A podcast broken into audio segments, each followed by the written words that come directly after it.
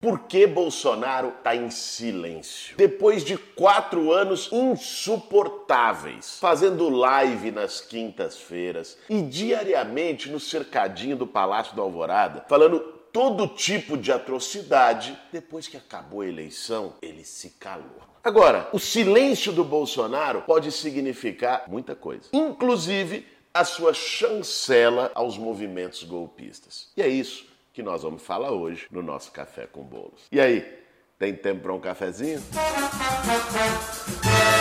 Para fazer um bom café, meu bem. Faltam exatos 27 dias para o pior presidente da nossa história deixar o cargo. Quem aguentou quatro anos desse pesadelo, aguenta esses dias tranquilamente, sabendo que o Lula, no dia 1 de janeiro, vai tomar posse como presidente do Brasil. Agora, se você entra na realidade paralela dos grupos de zap bolsonaristas, você vai ver uma outra coisa. Eles têm a certeza completa de que o Lula não sobe a rampa dia 1. Pois é, acreditam num golpe, intervenção militar, intervenção federal, sabe-se lá o que seja isso. Mas enfim, o fato é que o silêncio do Bolsonaro tem como primeiro objetivo justamente alimentar esses grupos. É lógico que essa turma que travou rodovia, está até hoje tomando chuva, sol, na frente de quartel, acreditava e esperava do seu líder máximo, Jair Bolsonaro, que ele se pronunciasse, dissesse que foi fraude, fosse para cima, chamasse as Forças Armadas, essa reação não veio. Mas eles são condescendentes com o Jair. Passaram a encarar o seu silêncio, o sonoro silêncio desde o dia 30 de outubro, como se fosse uma mensagem cifrada. Alguma coisa como: olha, eu não posso defender o golpe diretamente, mas vocês podem. Se eu tô aqui em silêncio, é porque eu compactuo. Tudo que eu queria dizer é que a urna não presta, é que o Lula não pode tomar posse, é que a gente tem que dar golpe. Mas eu sou presidente, eu não posso fazer isso. Então façam no meu lugar. Esse sentimento que leva milhares de pessoas espalhadas pelo Brasil a ficar lá acampada nos quartéis, ou até, como no Rio Grande do Sul, pedir intervenção para os ETs. É, a coisa é louca. É verdade que são cada vez menos. Esse movimento vem minguando, diminuindo, até porque teve uma ajuda decisiva do Bananinha, que enquanto chama os patriotas para estarem nos quartéis, estava lá curtindo a Copa no Catar. O Bananinha gosta mesmo é de luxo no Oriente Médio. Da outra vez, na viagem lá para a Arábia Saudita com o Bolsonaro, tinha se vestido de shake, esse tipo de coisa. Mas é, ele gosta disso aí. E a turma começou a ficar magoada. Pô, Bananinha, você fala pra gente tá aqui, você fica aí e tal. Aí ele falou, vocês devem ter visto, que ele foi levar um pendrive secreto. Aqui não se fala só de Copa de futebol, não. Aqui nós estamos fazendo uma grande conspiração e eu vim trazer um pendrive. Enfim, o golpe tá aí, cai quem quer. Agora, o fato é que Bolsonaro, ao mesmo tempo que se mantém no silêncio, também articula os seus para se manifestarem. Então, Carla Zambelli fez um vídeo para o qual ela vai ter que responder na justiça. Nós, do pessoal, entramos contra ela. Essa mulher tem que ser presa, já passou de todos os limites. Fez um vídeo chamando, clamando pelo golpe militar. A deputada federal eleita. Crime direto contra a democracia. Esse é um ponto, viu, gente? A gente tem que saber separar o que é opinião e o que é crime. Quando vem, ainda mais uma referência pública, alguém que é deputada federal, vai e diz: golpe, o exército tem que vir, generais, venham, venham, não sei o quê, ela está cometendo um crime. Isso é incitação à violência contra a democracia, incitação ao golpe militar. E vai ter que responder por isso. Ou seja, Bolsonaro em silêncio, ela falando. Bolsonaro em silêncio, Valdemar Costa Neto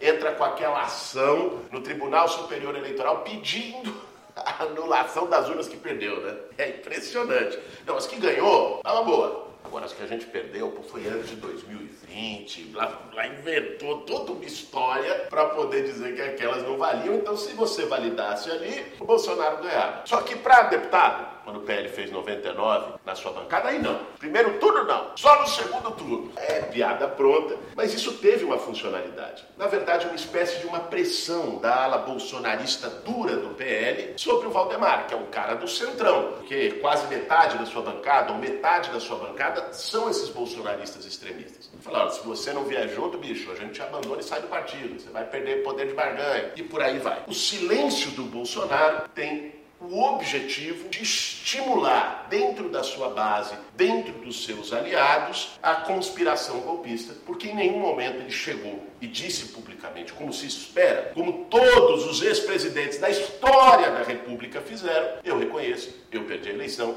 eu vou passar a faixa. Bolsonaro não fez isso. Então, o silêncio alimenta os golpistas.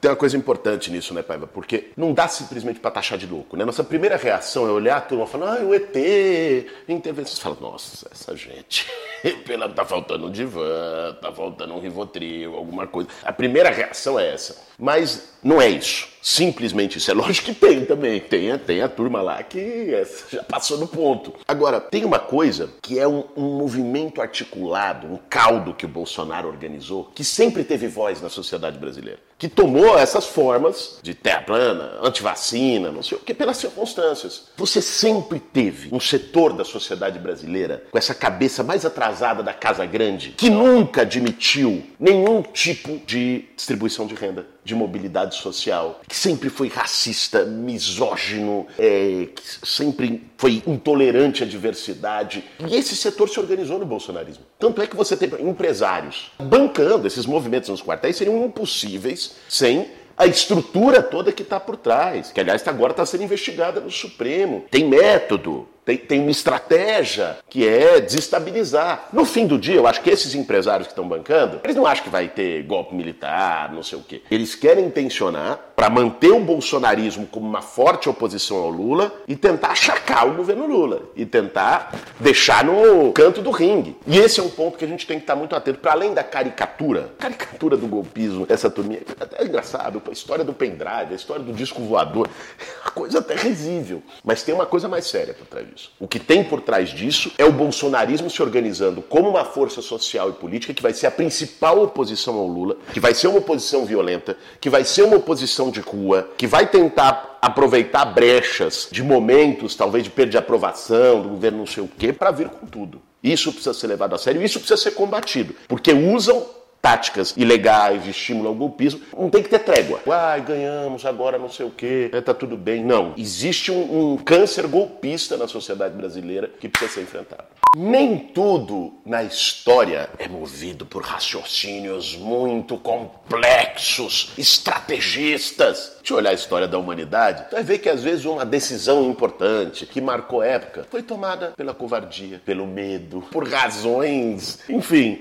que estão fora de um, de um grande cálculo estratégico. Então, existe um segundo motivo no silêncio do Bolsonaro, que não é apenas a estratégia de fomentar o golpismo e tal, que é o medo. Essa é a grande questão. Gente, vai lá, se coloca na pele do cidadão. O cara fez de tudo, fez o diabo para poder ganhar a eleição. Comprou voto como nunca, fez todo de PRF barrando eleitor no Nordeste, tudo tudo que você possa imaginar no limite da legalidade ou na ilegalidade, ele fez. E mesmo assim ele perdeu a eleição. Eu fico imaginando, acho que o Bolsonaro tinha certeza plena que ele ia ganhar a eleição. E aí tem uma coisa também, uma coisa meio depressão, de um impacto que cai no cara. Tem certeza que ia ganhar. E ele sabe qual é a situação de perder. E por isso que para ele era uma luta de vida ou morte. Ele sabe qual é a consequência da derrota. E aí é que tá também o medo, a covardia dele ficar escondido embaixo da cama. Eu não sei se vocês notaram, mas o Bolsonaro foi para uma ou outra aparição pública pública, negócio de formação de cadetes, de oficiais, não sei o quê. O semblante dele era um semblante que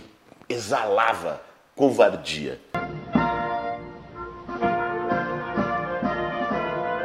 Porque vê só, ele estava na presidência. Estava na presidência, estava protegido por sigilo de 100 anos, estava protegido por o Aras lá segurando a onda dele na, na PGR, estava protegido por trocar o delegado da PF, que era prerrogativa dele para não investigar os filhinhos, para não investigar o assassinato da Marielle. Agora não tem mais. Primeiro de janeiro, Acabou. Ele sabe disso. E aí, meu amigo, quem deve teme. Ele sabe todos os esquemas dele, dos filhos, da família. Ou seja, que isso vindo a público, isso vindo à tona, o destino dele é a cadeia. Então, ele tinha uma, uma rede de blindagem e de proteção como presidente da República que agora não vai ter mais. E não é só essa blindagem. O apoio político ele vai perder. É aquela velha história: rei morto, rei posto. Muitos deputados e partidos que estavam lá na base do Bolsonaro, tamo junto. Quando viram que a casa caiu, se afastaram dele, já estão querendo negociar com o governo do Lula, que é o governo real, que é a perspectiva real. Os partidos que estavam, ó, oh, sou Bolsonaro, sou Bolsonaro, é o centrão, que vai, vai com quem tiver no poder. A gente sabe, conhece isso na história do Brasil. Então ele fica cada vez mais isolado, sozinho, só ele e os filhos. Até a Michelle parece que já não está aguentando mais. Ou seja, briga na família, o Carluxinho brigando com Bananinha, que parece que também não teve a aprovação do Rachadinha. Meus amigos, isso aí vai dar problema, vai ser exposto publicamente. Então Bolsonaro está morrendo de medo né? e não quer se comprometer mais. Ele está ali, não sabe o que fazer também no fim do dia. Ele sabe que se também andar fora da linha, ainda mais nesse momento, depois de derrotado, o Supremo pode ir para cima dele. Ele vai voltar para a primeira instância, vai perder o foro privilegiado. E aí vai começar a investigar as coisas. Os crimes na pandemia, a CPI da Covid que está engavetada lá na, na Procuradoria, todos os esquemas de corrupção. Então, eu acho que tem um misto aí. De um lado, uma anuência com a estratégia golpista, deixando para os seus aliados a, a tarefa de vai. Estou aqui olhando, estou apoiando silenciosamente. Então tem essa estratégia de não reconhecer o resultado da eleição e fomentar esses movimentos. Mas de outro lado, é medo, é covardia, medo de parar na cadeia. E o cara não sabe o que fazer e está abalado até hoje.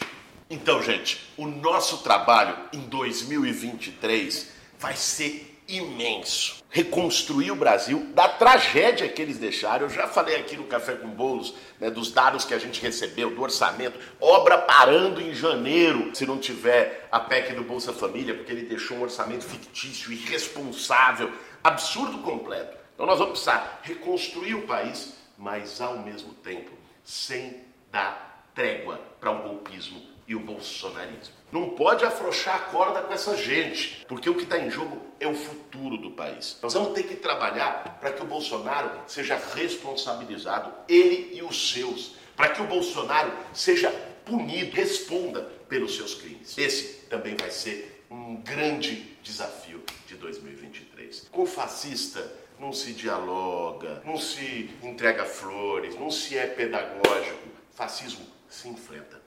Esse foi mais um Café com Para fazer um bom café, meu bem.